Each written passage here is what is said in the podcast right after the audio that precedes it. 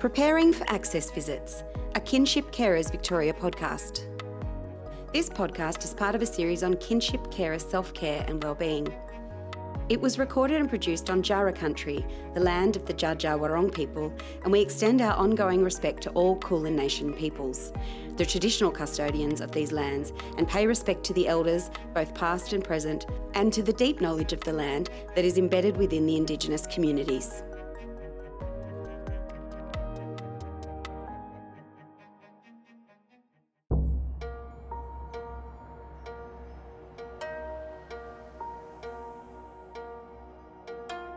Access or contact visits are where children in kinship care can spend time and engage with members of their biological or extended family. They can be formal or informal, and sometimes the visits are supervised by a professional, such as a child protection worker or agency worker, or even by the kinship carer themselves. In this podcast, we spoke with Adam Lyons, Managing Director of Lancaster Consulting, who addressed some of the more common issues carers face in preparing the children in their care for access visits and outlined strategies for debriefing children afterwards. Adam is a registered educational and developmental psychologist who considers positive behaviour support as his philosophy of choice. Adam has spent more than fifteen years across the government, non-government and private sectors and works with the team at Lancaster Consulting to deliver a range of training services for kinship and foster carers, amongst other groups. We first asked Adam about the types of emotions children can feel leading up to and during access visits and about how they might feel after the visits. Access visits can provoke a range of different emotions, and we need to remember it's individualised to each child. So uh, sometimes leading up to visits, there might be a level of anxiety, uh, there might be some fear around that, uh, but also there might be some excitement and some curiosity about what that's like. There's also potential at times for some behaviour changes. So you might see some kind of regression in behaviour, um, uh, increase in clinginess or need for support. Then when we're thinking about during a visit, uh, there might be some confusion around uh, certain elements of that visit. There might be, again, excitement, overstimulation at times, because those visits can be pretty action-packed. Some kids might be uh, overwhelmed or eager to connect with their family members, uh, and some may actually show some withdrawal, so might not want to engage, might not want to see their families, uh, might feel a level of um, challenge by this. Uh, and then after the visits, some kids might feel a bit sad, or others might feel a bit of a relief that that period is over. There might be some exhaustion, there might be some uh, extended energy, and also sometimes that transition back from access visits can be quite challenging for kids to navigate, and there might be impacts on mood. So we might see some mood swings, some mood changes, um, some kind of fluctuations in their engagement and their communication. Given the range of different emotions children may experience resulting from an access visit and the behavioural changes that can occur, carers need to exhibit care and patience in dealing with the children. Adam outlines several key components of the post-visit process and provides some valuable strategies for carers. Yeah, so we often talk about kind of debriefing, but another way I like to talk about it is just talking through the situation. So what key components of that that I like to talk about is providing a quiet and safe space, and to be patient in that. Uh, some kids will want to just blurt out as much information as they possibly can about the situation at the time that they're picked up or engage again.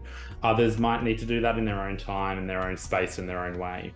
Uh, so some of the, the key things to consider here is around uh, that reflection, reflective listening, asking questions, coming in with, uh, with a level of safety Uh, for that child to be able to express what they want in, in ways that they can. A key thing to consider with these kind of post-visit uh, support is often around the, the routine, the structure around that. So sometimes things like a bit of a ritual, um, doing an activity or doing something fun together um, following the access visit can be super helpful, because it can alleviate some of that transition issues. And the other um, component when access visits might be tricky or difficult experiences for kids is to provide that reassurance and that safe space. So it might mean that we need to provide a little bit more uh, comfort or reassurance. There might need to be a little bit more um, focus on that well-being of the kid. So whether that's through a little bit of extra attention, uh, reducing some of the demands that they might need um, during that kind of period of time after the access visit. Uh, and sometimes we might need to engage pro- professionals in that space. Um, so contacting psychologists or counsellors during that time if the visit is exceptionally difficult for kids. There are often difficult conversations after access visits, and prompting children to express their emotions can require careful navigation on the part of carers. Adam outlines some beneficial techniques to help the children to talk through their experiences and lead the conversation. So conversations post-visit can be a little tricky to navigate. And one of the components to uh, consider here is uh, taking on a child-led uh, capacity or conversation. So this is where we might uh, allow kids to choose the time and the place to talk, the way in which they might want to express themselves, and also providing a range of different opportunities or options uh, with that. So it might be through doing a particular activity.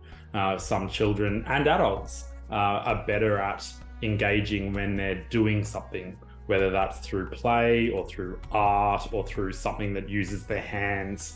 And so the attention can be a little less on the the words that need to be coming out of that child's mouth and more on the activity that you might be able to share together. Sometimes just respecting that silence, being able to be okay with just a little bit of downtime and allow for that time for the child to process the information, process the engagement, process what might have occurred for them. And meeting that with a level of empathy uh, through active listening, through reassurance, Uh, and giving them the opportunity to um, expand on those answers in times.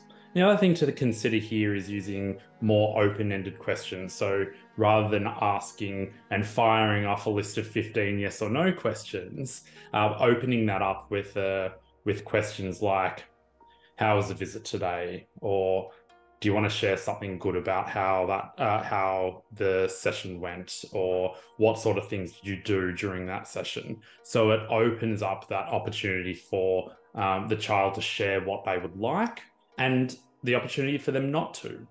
And that's okay as well. Beyond immediate preparation and post-visit debriefing, how can carers create a consistent environment of support and understanding for the children in their care, especially if access visits become a regular occurrence? Adam explains how routines can help create a safe environment for children to express themselves. Every child benefits from strong routine. So this is particularly important when portions of routines might be tricky or challenging for a child to navigate. So the, the idea of consistent routines mean that some day-to-day activities like wake-up time, nighttime activities, what might happen during the day remain as consistent as possible to act as a little bit of a an anchor point for that child's life. Uh, and it also increases predictability for, for children. So they know what's coming up next. They know those expectations. Uh, they know that there's stability in that. The other component that is important in uh, preparation and that creating of consistent environments is around promoting open support and understanding, being able to, to meet the child at their level, meet the child in their needs, and understand that um, kids' feelings will fluctuate and change depending on the situation. So some days they might be really happy and excited about access visits. On other days they may, may not. And there is no right or wrong with that, and promoting that sense of safety and security for kids to be able to share those changes, just like we will have, can be uh, really helpful and, um, and promote that sense of safety for them.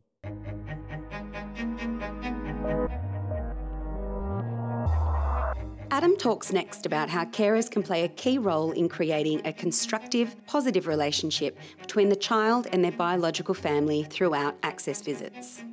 Sometimes there can be difficulties beyond a carer's ability, and notes when professionals such as psychologists or counsellors might be needed to help. Carers play a really key role in encouraging uh, a positive view of access visits.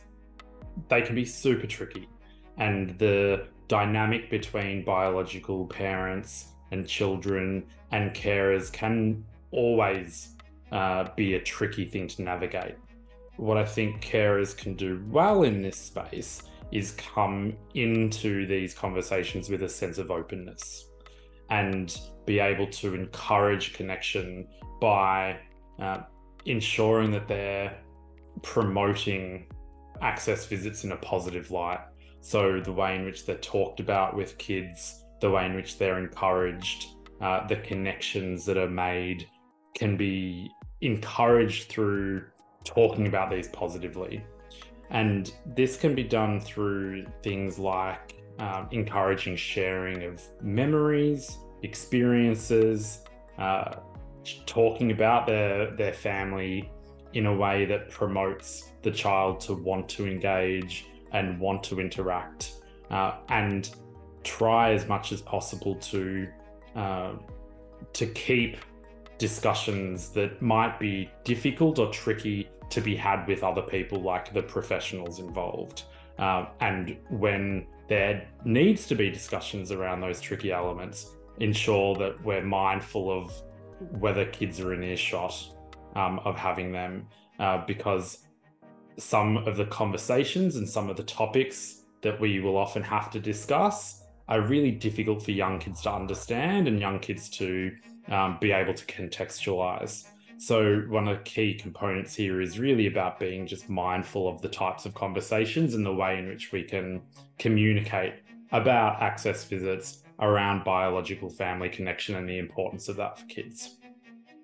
So sometimes uh, access visits are supervised, and they can be supervised by another professional, maybe a child protection worker or a social worker or somebody that is an objective third party. Uh, this is something to also consider for carers, because they may have to uh, engage with that professional pre or post visit. And again, those same ideas around trying to keep those conversations positive whilst the child is around um, can be helpful to, to encourage that connection. And also rely on those professionals for support as well. Um, this is their job, and they know, know how tough these circumstances and situations can be. Access visits can vary and don't always go as well as hoped. How can carers look after themselves and deal with their own expectations and emotions, especially when their relationships with their own children are fraught? Adam believes it's important for carers to prepare, but also to ask for advice from professionals. We've talked a lot about how access visits can be tricky for children, but they can also be really tricky to navigate for carers, and they can bring up a whole lot of emotions. There's a lot of circumstance and challenges around access visits in terms of organising, in terms of um, promoting, and in terms of the changes and the, the impact that they may have on the child and care. One of the uh, one of the things that carers can do is educate themselves and prepare for this, and rely on, on the professionals in their lives to be able to provide that support, uh, because it can be impactful. It can impact on their um, on their wellbeing and on the way in which they view those access visits. And also, access visits can disrupt the family unit. It can disrupt uh, routines. It can disrupt the, the best of plans that carers put in place for the children in their care and their family. So uh, coming back to, to understanding how you can get back quickly to those routines and minimize uh, potential impacts of these access visits Um, takes a bit of planning, and it takes a bit of thought, and it takes a bit of uh, preparation and assistance from people around them in their care teams. The other thing to uh, consider here is about setting realistic expectations around access visits. They're not always going to go well. They're not always going to be a great thing, and that's okay. Uh, and uh, looking in how we can educate ourselves, seek that support, engage with other carers, engage with other professionals to share those stories and know that um, sometimes they're okay, sometimes they're great, sometimes they're not, and that's all right.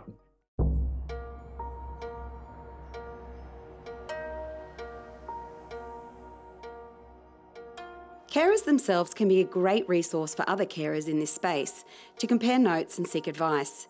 Adam discusses the value of carer groups and other professional networks. Access visits are often a hot topic of conversation amongst carer groups. Sharing that experience in those informal networks or formal networks in the uh, kinship care uh, connections is really helpful because it Uh, it reduces feelings of isolation. It also can help with carers who might be new to the caring responsibilities to know what's out there, uh, what's available, what are some of the common challenges and the pitfalls of access visits and how other people may have navigated that. Accessing professional services uh, and professional networks can also be helpful. Uh, there's a range of pre and post supports that might be available through psychologists or counsellors or other relevant roles. Understanding the role of schools and education can help in that space too, to um, to allow for more supports and services available as necessary. And accessing welfare services for the carer themselves or the children can be also really helpful. One area of support that can be accessed is the Care Cafe network. Uh, there's a series of uh, professional workshops uh, and forums around different topics, including um, welfare and wellbeing issues, such as what might be impacting um, carers and children, and opportunity to share those things across um, carers as well. Adam has some final words of advice for carers on preparing themselves and the children or young people in their care for access visits. One of the biggest take-home messages for me is around understanding that there can be a range of different impacts for kids, and there is no one-size-fits-all strategy that will help. So we often need to remember to meet the children where they are, be open to having conversations, and be open to not having conversations, and providing that safe space and that nurturing space for children to feel comfortable and confident in sharing what they would like.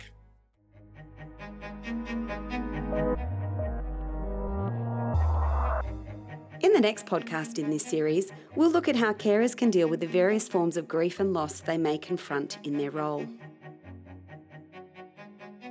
This podcast was made possible by generous support from the Department of Families, Fairness and Housing and the Care Cafe.